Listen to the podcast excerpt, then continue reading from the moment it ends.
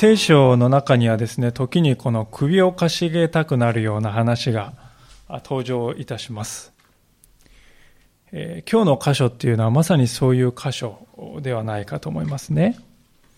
まあ、今の世の中人権社会とこう言われていますので、その現代の感覚で読むとですね、まあ、率直に言って、なんだこれは？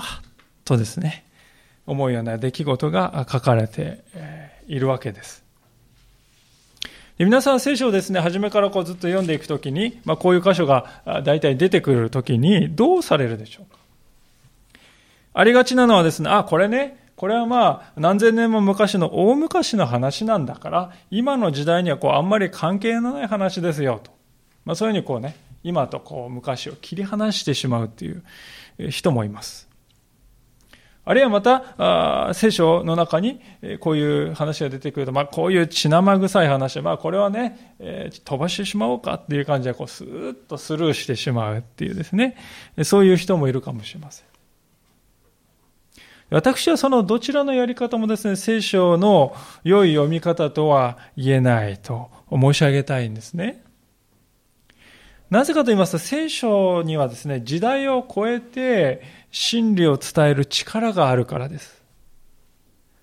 私たちはどの箇所からでも必ず霊的な糧をいただくことができるということです。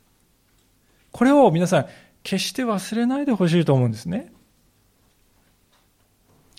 しかしその一方でこのように今日の箇所のように理解が難しいなと思う箇所もあるんですが、それはですね、当時の時代背景というものを正しく理解することが大事なんですよね。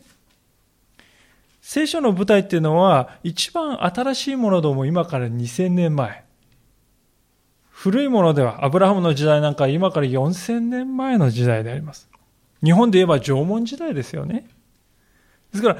人々の暮らし方も考え方も国の在り方も文化もですね、何もかも違っているわけですよ。ですから、聖書を読んでいて私たちは違和感を感じるときに、その違和感はですね、ほとんどは、その当時のことを知らない情報が足りないということから来るんだなということをね、皆さんぜひ、あの、理解しておいていただきたいわけです。聖書は私たちは一人だけで読んでおりますとですね、得られる情報というのは非常に限られてしまいますね。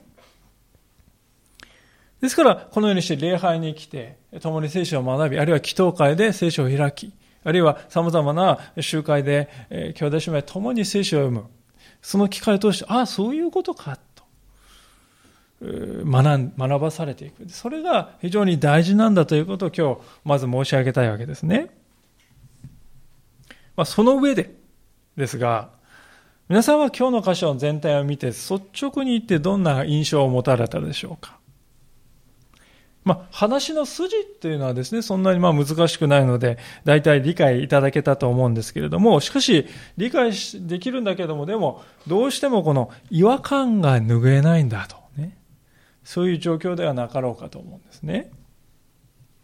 で私なりに、私なりにですね、この箇所の違和感の原因をですね、考えてみますとですね、大体まあ3つのことがね、あるんじゃないかと思いました。まず第一のことはですね、これ単純に残酷すぎるんじゃないかっていう、そういう違和感ですよね。2番目の違和感っていうのは、親の罪が子の責任が子に負わせられるっていう、これはちょっとどうなのかという、そういう違和感ですね。3番目はですね、自然災害が罪の結果起こっているように見えるっていうね、因果応報のように感じられる。これはどうなのか？という、そういう点であります。で今日はですね、この3つのこの違和感がぜひ解決するということを願って、まあ、このことをポイントに、軸にご一緒に考えてみたいと思っていますが、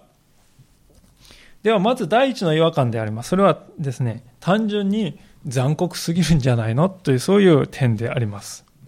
まあ、このことについて考えたいんですけれども、先ほど言いましたように、それを理解するためには、この時代背景というものを知る必要があります。そこで、一節を見ますと、そこにはですね、ダビデの時代に3年間引き継いで飢饉があったとこう書いてあります。で、このダビデの時代っていうのはですね、いつの頃かっていうと、おそらくはダビデが王になってそんなに時間経っていない初めの頃だろうとこう言われてますね。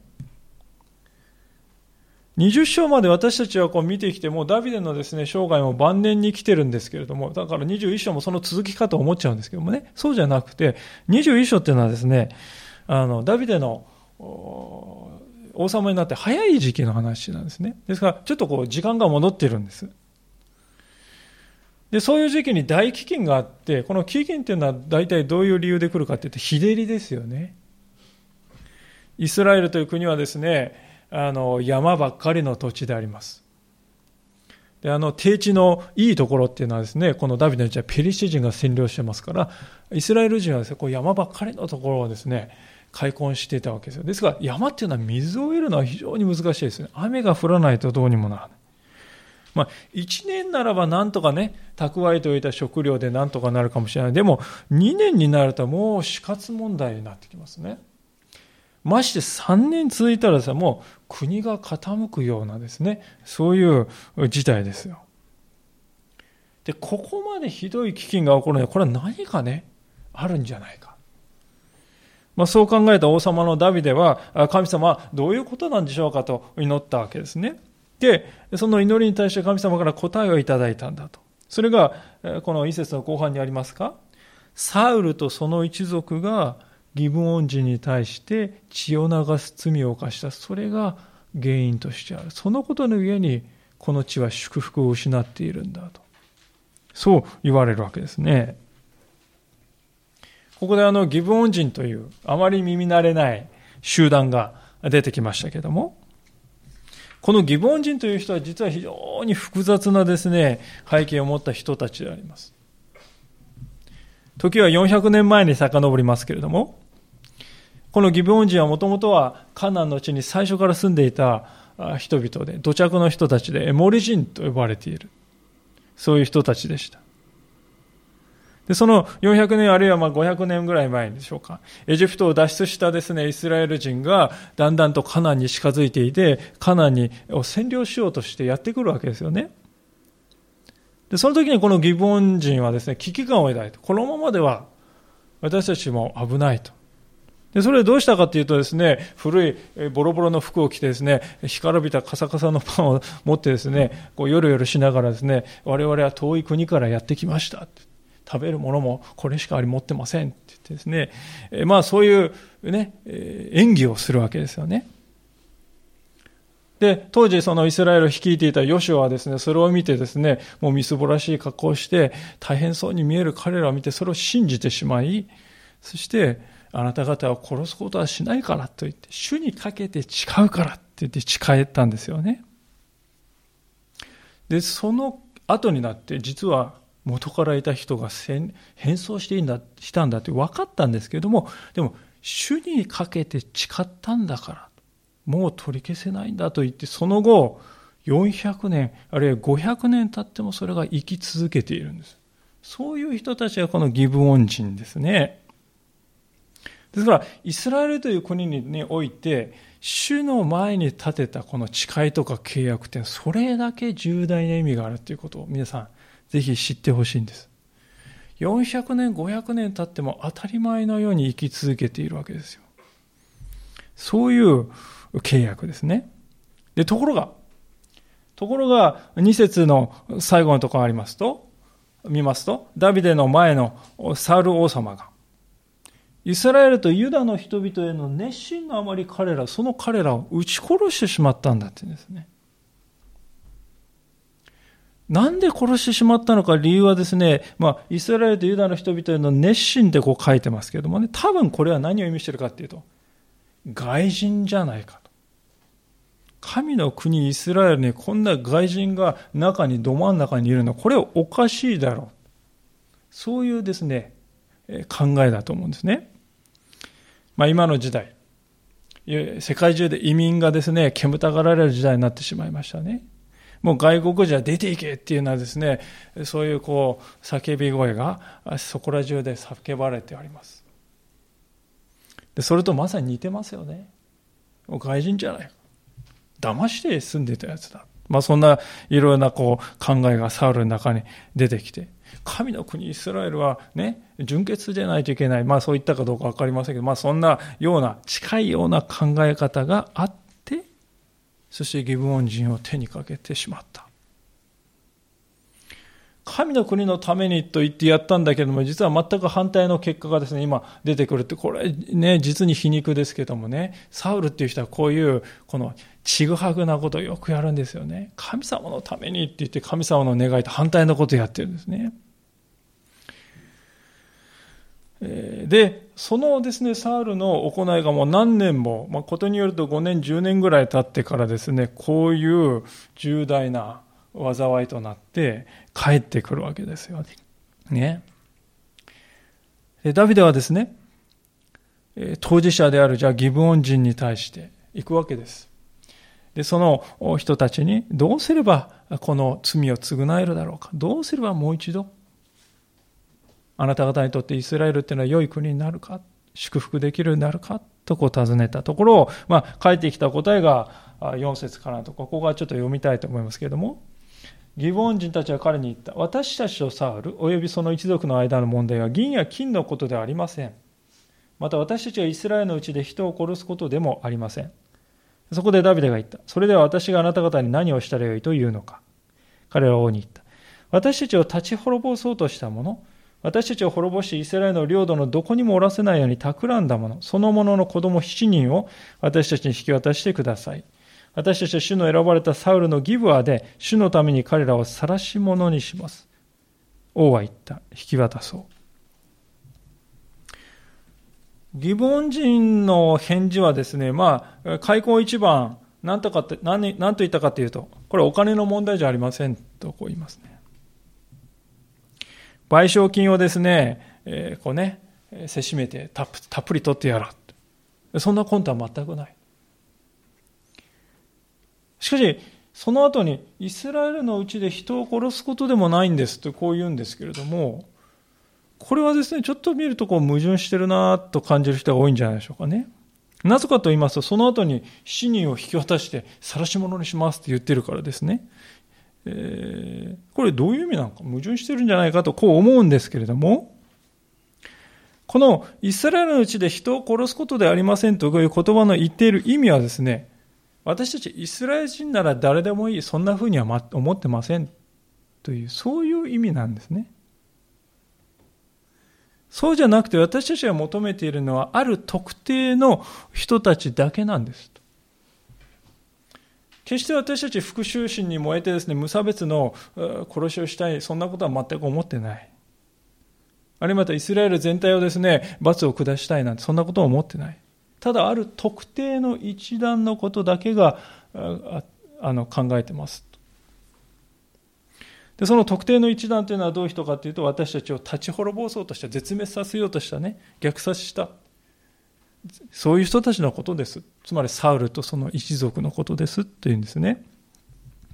まあ、当時サウルっていうのは王様で絶対権力を持ってますからその王様がですねこの少数派のねギブオンの疑問人のところに来てですね、もう手当たり次第、えー、殺し始めて、どれだけ恐ろしかったかと思いますよね。で恐ろしいから、じゃあギブオン人はもう恐ろしいことをしサウルサウルをですね、もう徹底的に、えー、恐怖をね、恐怖の根のサウルをもう徹底的に殲滅させたいんだって言ってるかっていうとそうでもないですね。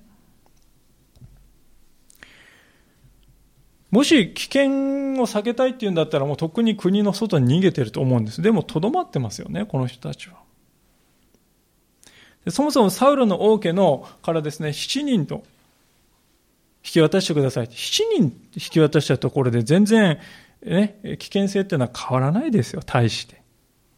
ですから、ギブオン人たちが求めているのは、我々は復讐したいんだって、そういうことじゃないんですね。むしろこの人たちが求めているのは、罪のない私たちの血が流されて、そのことに対して国として何の処罰も行われてませんね。この不正な、不正義な状態に対して、ぜひとも正義の回復をしてほしいんです。そういうことを言っているわけですよね。しかも神の契約を破って400年、500年生きてきたその契約を破って私たちを殺されて、それがむやむやに何もなされない、処罰されないままに残っています。私たちはぜひこれを正してほしい。それがこの求めなんですよね。で皆さん、このことはですね、実は聖書の中にもしっかりと、あの、立法の中にも書かれていることなんであります。えー、民数記というところですね、開けて、開けられる方はちょっと開けていただきたいと思うんですけども、サムエル記からまあ300ページぐらい戻ったところですかね。民数記の35章というところですが、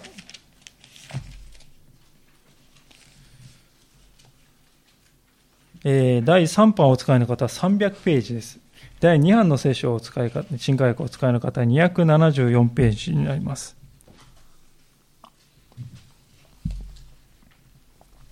民数記の35章の33節を読ませていただきます。このように書かれています。民数記35章33節あなた方は自分たちのいる土地を汚してはならない。血は土地を汚すからである。土地に流された血について、その土地をあがなうには、その土地に血を流させた者の血による以外はない。あなた方は自分たちの住む土地、すなわち私自身がそのうちに宿る土地を汚してはならない。主である私がイスラエル人の真ん中に宿るからである。要するに誰かが血を流して土地がですね、土地がそれを受けたならば、その血を流した人の血によってしか、償い、あがないはなできないんだよと神様がイスラエルにこう教えておられる。ですから、ギボン人はこのことをですね、念頭においてこれをするっていうことが正義が回復するということじゃないでしょうかと。これを行えばもう一度地は祝福されるんじゃないでしょうかとこう提案しているわけですね。しかもそれは神様が言っていることですよねとこう疑問人は言うわけです。ですから、これは非常にこう説得力のある言葉なんです。実際彼らが求めているのはサウルの子孫の7人のみであります。多分ですね、疑問人がじゃあ7人だけしか殺されなかったってそうじゃないと思うんですよ。何百人もですね、おそらく殺されたと思います。でも彼らはサウルの子孫7人、この7人引き渡してください。サウルの息子はですね、ちょうど7人いたから7人ってしたかっていうとそういう意味でもないですね。もっともっといっぱい空いたはずですよね。じゃあ7人ってどういう意味があるかっていうと、7っていうのは皆さん完全数ですよね。ですから7人という人数を言うっていうことはですね、主の誓いを破ったサウルの罪は、今やこの7という数字によって完全に罰せられたと。そういうこう象徴的な意味合いを持たせたということだと思います。それで7人なんですね。まあ、じゃあここまでは理解され、できたかもしれない。でも、その人たちをもっとね、楽な形で死なせてあげたらいいんじゃないですかと。でも、晒し者にするって言ってますよねってこうね、まあ、ここが私たちにちょっとこれやりすぎなんじゃないでしょうかと感じる人もいるかもしれませんね。そこで、ぜひ6節を見てほしいんですけれども、6節で彼らは何と言ってるかっていうとですね、この太い主っていうのがね、神様のお名前が使われているところなんですが、疑問人たちは主のために彼らを晒し者にしますと。主のためにっていうのは主に向かってとかですね、主の前でとか、主に対してとかですね、そういう意味がありますね。ですから、疑問児は人に見せたいんではないんですよ。人の前で見せしめしたいんじゃないです。主に対してそうするっていうことですね。ですから、言ってみれば神の正義を表すんですっていうことなんですね。で、なんで神の正義を表すかっていうとですね、まあ、先ほど言いましたように、その400年、500年前のイスラエル人と義務恩人の間になされたこのね、契約っていうのは、主にかけて誓ったものでした。主にかけて誓うって言って誓ったので、非常にこう重い意味があったわけですよ。で、それをサウルが簡単に破ってしまった。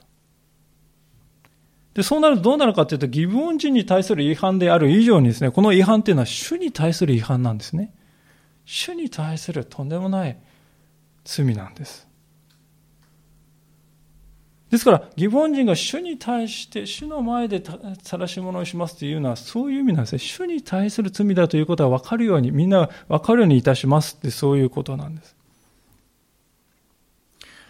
ですから、私たちはですね、本当にこの厳粛な思いで受け止めたいことはですね、主の名によって違うっていうことはですね、これだけこう重い意味を持っているんです。主への誓いっていうことは決して軽いものではないんだということですよね。でそのことをぜひ皆さん、私たちクリスチャンとして本当にはっきり理解しておきたいと思います。主に対する誓い。それはそれ、これほどに重いものなんですね。ですから、疑問人というのは皆さんね、私利、えごめんなさい、支援にね、私の恨みにこう、駆られてね、逆襲してやるって言って、メラメラってそうなってんじゃなくて、信仰者としてですね、これが本当に神様に対する真実な姿だっていうことをある意味で彼らは示しているわけですよ。憎しみや怒りに任せて我々をですね、虐殺しようとしたサウル家を徹底的に滅ぼさないと気が済みません。あるいはこんなことをしてくれたんだから、ね、途方もない賠償金をせしめてやりますよ。そんなこともない。あくまで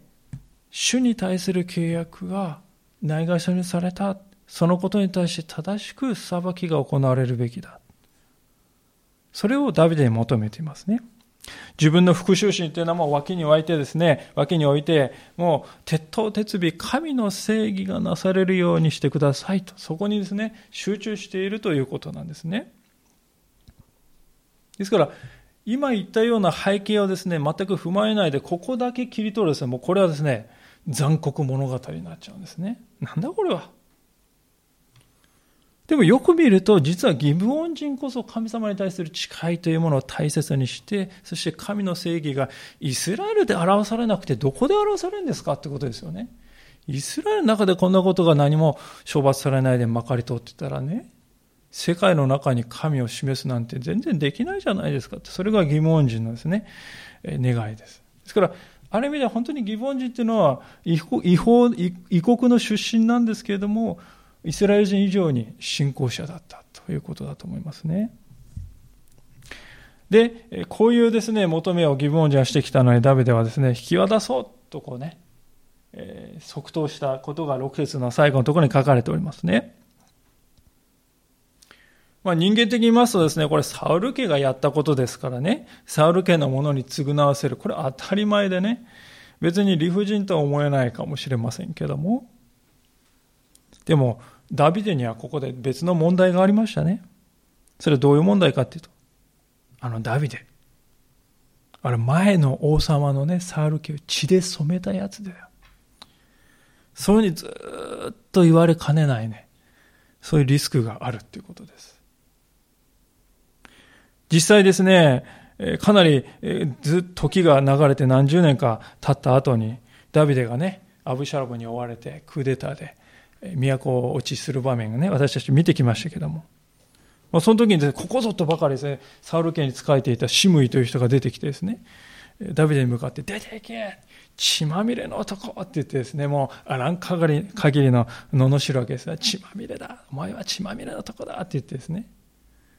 でそれはこのことですよ。サウル家を血で染めた男だ。もうレッテルを貼ってるわけです。何十年経ってもそのレッテルが、剥がれないんですね。で、ダビデの家来はですね、この経緯をしてますが、お前たちの主君がやったことだろうがってこう言いたく、生きり立ってですね、打ち取ってやるとか言うんですけど、ダビデはそれいや、待て待て。放っておきなさい。これは私のことだからと。こういうわけですよね。むしろ部下をなだめているわけであります。私たちはこのダビデの姿から何を学ばされるでしょうかそれはリーダーシップを担うということは、こういうふうに、自分には何の言われもない批判も、時には受け止める覚悟が必要なんだということではないでしょうか。明らかに今回のことはダビデ自身には何の関係もないことですよ。降って湧いたように、サウルがやったことは降って湧いたように、え、降りかかってきて、ダビデは何の火もないんですけれども、でも実際に火の粉をかぶっているのはですね、ダビデですよね。でそこでダビデはさ、いや、これは私には関係ないことですよって言わないんです。批判を受け入れるんですね。皆さん、人々の先頭に立つということはこのようなことではないでしょうか。私たちであれば同じような状況になった時に何というかって言って、それは私には何で関係ない前任者がやったことですよ。前任者の責任じゃないですか。すぐそう言いたくなるんじゃないでしょうかね。しかしダビデの姿を教えていることはね、たとえ今直接私に関わりがなかったとしても、責任を今負う立場にあるのはこの私だから、そのことのゆえに批判をもう覚悟しますと。そういうふうにね、考えることが必要なんだということですよね。今のこの世の中を見ますとですね、いろいろこう不祥事が起こった時にですね、どうでしょうか？批判が来るわけですね。その批判を正面からですね、受け止めるリーダーがですね、減ってるんじゃないでしょうかね。むしろですね、批判が来れば反対ですね、あんたたちだってやってたじゃないか。批判には批判で返すっていうですね、そういうリーダーが多いですよね。それは本当に私は憂慮すべき時代だと思います。リーダーシップというのはそうじゃないですよね。後々まで自分が批判されるかもしれない。でも、その時にリーダーとして立てられているのは自分なのだから、甘んじてそれももう受け入れていこうと。そういう度量の広い指導者がですね、皆さん圧倒的に不足していますね。いわば人々の怒りを一心に身に引き受けるリーダーがいないんですよ。ですから行き場のない怒りがですね、人々の間に渦巻いていて、それが人と人との間で、ね、入り込んで、人間関係を割いて、その結果社会がますますですね、分断していくというね、日本もアメリカも欧米もですね、まさにそういう時代になっているんではないか。批判を甘んじて受け止める。そういうリーダーがいなくなってきているので、人と人との間の敵対心がどんどんどんどん増している時代。それがこの21世紀のね、特徴ではなかろうかと思うんです。ダビデはですからこの問題だけでも非常に大きな問題でありましたね。自分に対する批判を受け入れる覚悟が必要だったわけですけれども。でも、それだけではなかった彼の抱える問題はね、もう一つありましたね。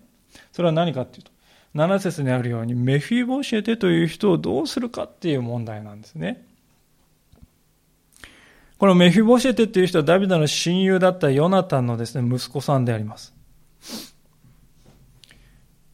当時ヨナタンはですね、王子でありましたけれども、王子であるんだけども自分の父親のサウルはもうこの人は長続きしないってはっきり分かった。で神様が選んでいるのはこのダビデだ。その時ダビデただの平のね、家来ですよ。でも、このダビデこそが主に選ばれた人なんだと悟って、ヨナタンはダビデに対して、あなたが王になっても私の子孫は消さないでください。誓ってくださいって頼んでいた。ダビデは分かった。主にかけてそれを誓っていた。ですから、今、これがダビデの心の中にいつもあるわけですね。まさに、ダビデは今、サウルが、あごめんなさい、400、500年前にイスラエルが成した誓いと、そして自分がヨナタに対して立てた誓いのね、主に対する誓い、どちらも。この二つの間にこの挟まれてるんですね。板挟みになってるんです。私たちがこの人生で決断を迫られる時もですね、こういう難しい状況に陥ることってね、あるわけであります。どちらを取るべきなのか。というこの板挟みっていうのが現実にあるわけであります。まあ、そういう時に一方はですね、これは神様から出たこと、これは他方はどう考えてもこれ人間から出たことだよねって。こういう場合非常に楽ですよね。簡単ですけれども。しかし、今の場合はどちらも主に対するものなんですね。どちらも決しておろそかにしちゃいけないということです。私たちはですね、こういう状況になった時にどうするんでしょうか？一番良くないのはですね、もうしょうがない、これ。矛盾してるんだから。どっちかをね、捨てるしかないんだ。仕方ないんだ。ってまあ短絡的に考えて、えー、二つに一つしかないんだってそういうふうに考えてしまうことだと思うんですね。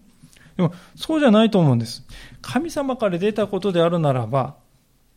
良いことであるならば、それは必ず両立の道を神様が与えてくださるんだと私たちは考えることが大事じゃないでしょうか。どちらか一つっていうふうに、いつもね、そういうふうに私たちすぐ考えちゃうんだけども、主は必ず両立の道を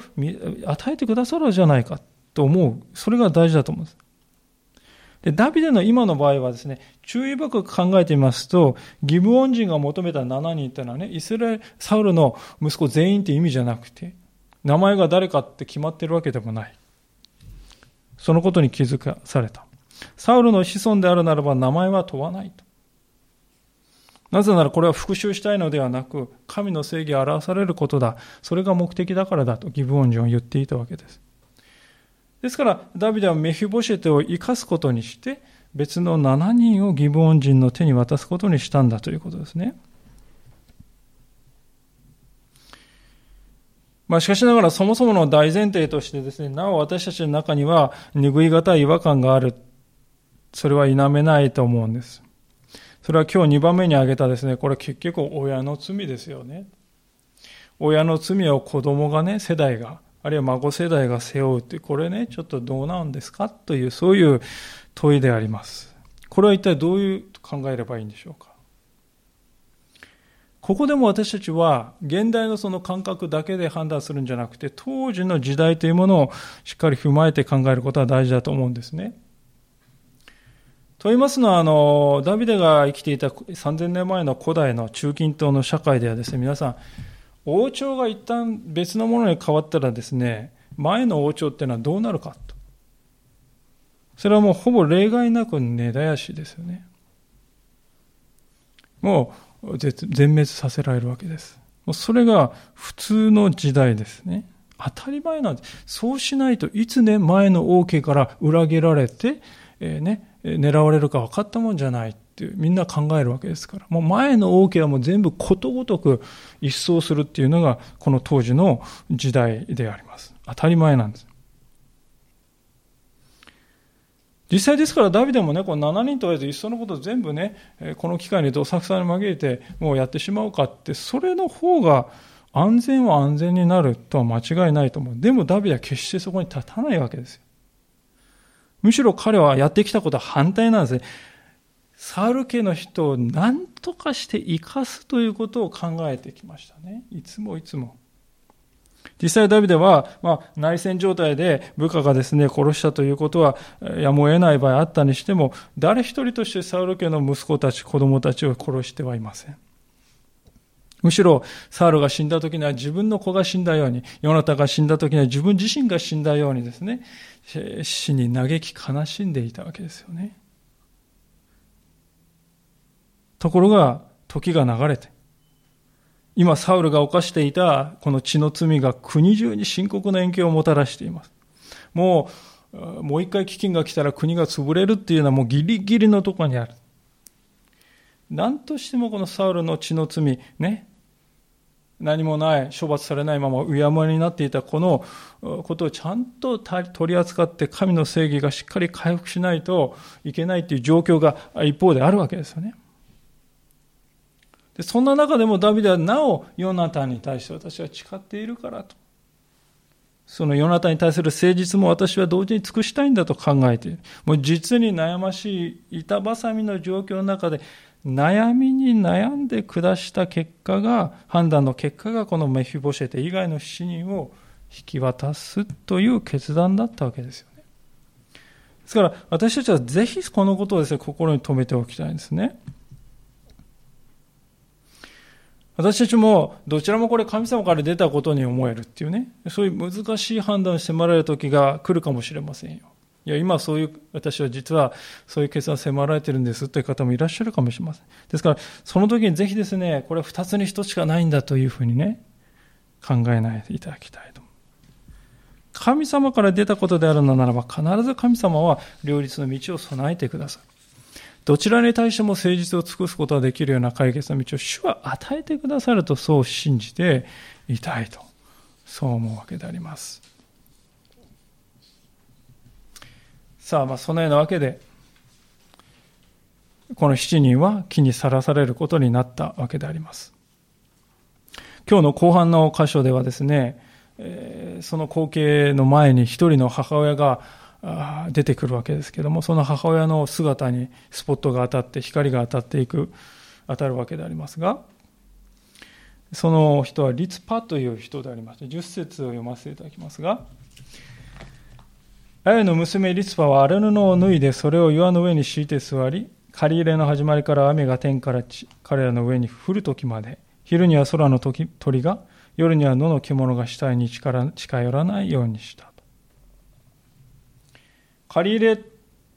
の始まりとかですね、大麦の借り入れの始まった頃って、飢饉じゃなかったのかなって思うかもしれません。これはね、季節を表す、大麦の始まる頃っていう、そういうね、日本だったら節句ってありますよね。24の節句。まあ、れと同様に季節を表す呼び方、大麦の頃本来なら大麦を取れるその月のあたりってそういう意味ですから、実際には取れたってわけじゃないんですけども。まあ、とにかくこのリスパというのは、さらされた7人のうちの2人の母親で、もともとはサウルのそばめだった人ですね。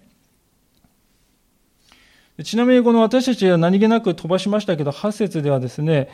えー、このリツパの子供として、息子としてメフィボシェテっていう人が出てきますが、あれこれど、どの、どういう人なんだと思うかもしれませんね。サウルの、えヨナタンの息子もメフィボシェテ、リツパの息子もメフィボシェテ、同じ人かなと思うんですけど、これ違う人であります。別の、別人、全くの別人ですので、えー、安心していただきたいんですけども。まあ、ともかくリツパはですね、一日中我が子のこの亡骸のそばに座っていたんだ。何のためかというと、鳥が来てついばんだり、獣が来て食べたり、ね、そうやって亡骸が怪我される。これは、こういうことがないようにということです。そして同時に、このような犠牲が払われたのだから、神様はこのイスラエルを顧みて雨を降らせてくださるに違いないと。そう信じて彼女は外に座り続けた。野宿し続けていたんですね。部屋の中にいると雨が降ってもわからないですけど、外にいればですね、雨が降った時に主が答えてくださったんだってすぐわかる。ですから、のっぱらにいるんです。彼女は本当にこう思い、そしてイスラエルの民を思い、神の憐れみの雨を待ち望みながら、野宿をずっと続けていた。まあ、その姿を多くの人が道行く人がね、見たと思う。心打たれたと思いますよね。実際、ダビデも心打たれたようですね。この模範的な行動を通して、ダビデは大事なことに気づいたんです。それは何かというと、前の王様、サウル家のね、王様、サウル王や、その息子のヨナタンたちを丁寧に葬ってなかったな。そのことに気づかされたんだというんですね。それで14節に書いてありますように、こうして彼らはサウルとその子ヨナタンの骨をベニヤミンの地、セラにあるサウルの父、キシュの墓に葬り、すべて王が命じた通りにした。その後、神はこの国の祈りに心を動かされた。この当時のイスラエルっていうのはですね、内戦が終わったばっかりだと思ってください。サウル軍とダビデ軍が戦ってね、国と国が割れた、その戦いもまだね、記憶も新しい頃ですよ。生々しい頃ですよ。簡単にそんなね、サウルを許せる。人々はまだそこまでいけないかなって、そういう時代だということです。そういう頃にダビデは、サウルとヨナタンと、また今回木にかけられた7人の骨を集めて丁寧に葬った。そのことで分かれて分断させられているイスラエルをですね、癒そうとした。滅んだ王朝っていうのはもう忘れ去られて記録から消す抹殺されていくのがですね、世の中の常でありますよね。もうありとあらゆる記憶を消し去るっていうのはね、えー、常なんですけども、しかしそうではないんですね、ダビデは。滅んだ王朝のことをそのすぐ後の王様が思って礼を尽くして痛手を癒そうとしていくということですね。この姿っていうのは皆さん、イスラエルがどういう国であるかっていうことをですね、よく表していると思いますよね。復讐の国じゃないんです。許しの国なんです。主を中心とする許しの国なんです。ダビデの行動っていうのはですね、まさに国民に対してそのことを表すものだったと思いますね。私たちの国は、他の外国のように復讐に燃えて、もう勝った。勝者が敗者の全てを、ね、奪い取って、えー、勝ち誇るそういう国ではない。そのことをまさにダビデは示したわけですよね。で、こうして今や正義が果たされて霊が尽くされたんですよ。そうすると神様はそれを待っていたかのように心を動かされたと書いてますね。それまで神様がなさっていた技を思い直して新しいことをなさる。動かされるっていうのはそういうことですね。まあ、具体的な日照りを収めて地に雨を降らすことであった。3年にも及んだ飢饉というのはもう国が傾いて滅亡の寸前なんですね。国が。しかし、こうして振り返ってみますと、このような危機がですね、ダビデとサウルという二手に分かれて争ったこの国の分断の痛みを癒して帰って一つにしていく。そういうものとして用いられたようにも思うんです。そしてイスラエルの国はどういう国かということがもう一度はっきり表されましたね。それは何かというと、神様に対する誓いっていうのは何よりも重んじられなくてはならない大事なものなんだということ。神様は正義の神様だということ。罪をですね、そのままにして、うやむやにして、なかったことにするお方ではない、正義がなされることを願っておられるお方だと。さらにイスラエルという国は、憐れみの国なんだということ。イスラエルにおいて最も大切なこういうことが回復したその時に神様は民を顧みて雨を降らせてくださったわけであります。一箇所聖書を開けておきたいと思うんですけども、歴代史第2のですね、7章の13節というところをぜひ開けていただきたいのでありますが、まあ、サムエル記のかなり後ろでありますけれども、歴代史第2の7章の13節ですが、えー、第3版をお使いの方は744ページ。第2版をお使いの方は681ページ、あるいは682ページでなります。第二歴代史の7章の13節と14節をお読みします。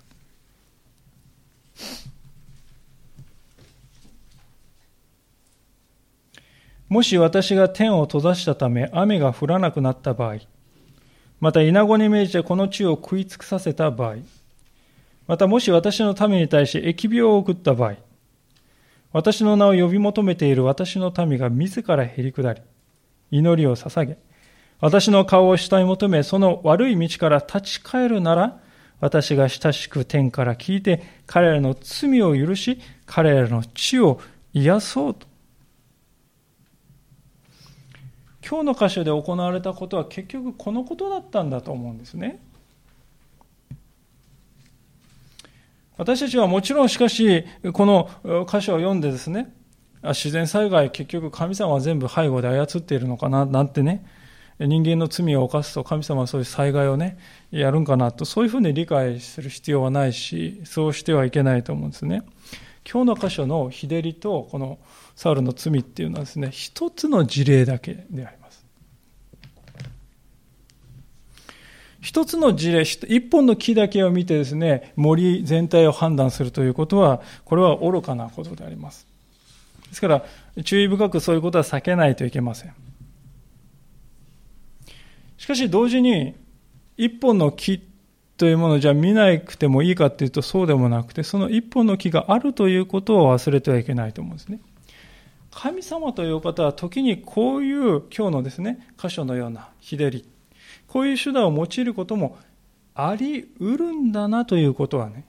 心に留めなくて、いつもこれをやるっていうふうに理解してはいけないんですけど、これをできないお方ではないんだなということは知っておかないといけないですね。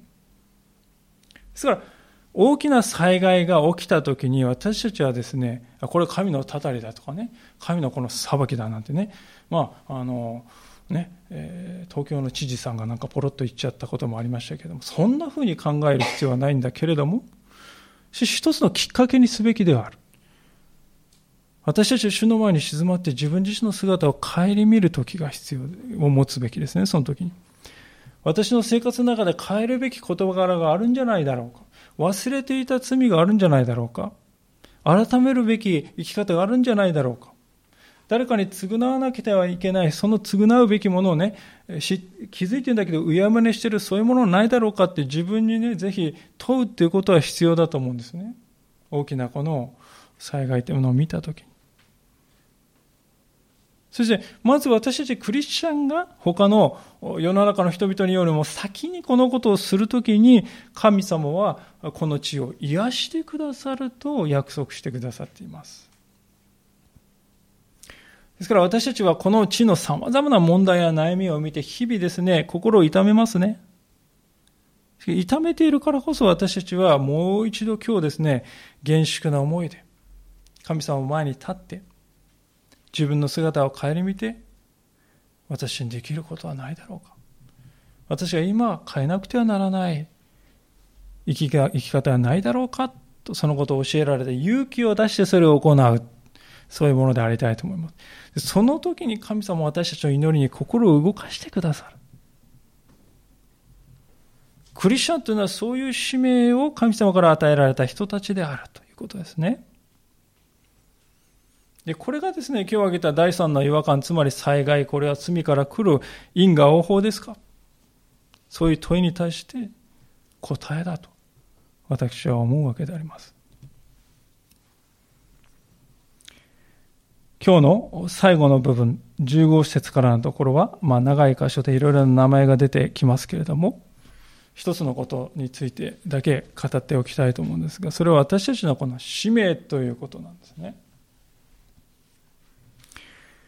ダビデのためにここには勇敢に戦ってくれた名前が知られたですね、勇者たちのことが書かれていますが、注目したいのはですね、彼らが戦ったその理由なんです。それは17節に書いてありますように、21章の17節に書いてあるように、あなたがイスラエルの灯火を消さないために、イスラエルのですね、面々と続くこの神の救いの計画のね、灯火、これを消さないために私たちは戦うって言ったわけですよね。ダビデこそがその灯火なんだと。もうダビデは死んでしまったらそのことが途絶えるのだというふうに家来たちは考えて、ダビデのために本当に命を懸けて戦ってくれたわけですよね。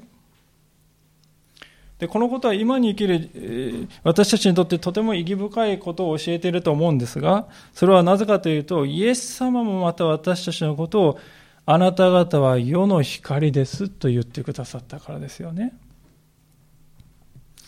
イエス様の目から見ると私たちが灯火なんであります。イエス様はこの暗闇の世にあって私たちという灯火をと、火を灯し続けたいと願っている。そのために時にこのダビデの勇士のような助け手をですね、私たちの周りに備えていてくださるお方です。そして最高の助け手は誰かというと何と言っても、主イエス・キリストご自身ではないでしょうかね。イエス・キリストご自身が私たちのために命を懸けて私たちを救い、助けてくださったのであります。あなた方は世界の灯火だから、私はそれを消さないために、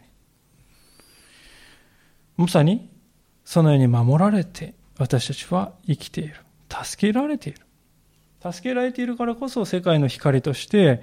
務めを果たすことができるんだということですね。私たちがこれから生きていく人生の先には、今日の飢饉の問題のような、大変時に難しい問題も起こるかもしれません。しかし、どういう時でも私たちは自分自身が主の前に、あなた方は世界の光だと言われている。そういう役割を神様私たちに期待されているんだということ、これをね、忘れてはいけないと思いますよ。そしてその過程の中で過去に向き合うという、向き合わなくてはならない今日の箇所のように、そういう時もあるでしょう。でもその時も勇気をいただいて神の正義を表し民に癒しをもたらすそういうものとされていきたいと思います。そこにこそ信仰者として進んでいく道が、進むべき道があるんではないかと思います。お祈りをしたいと思います。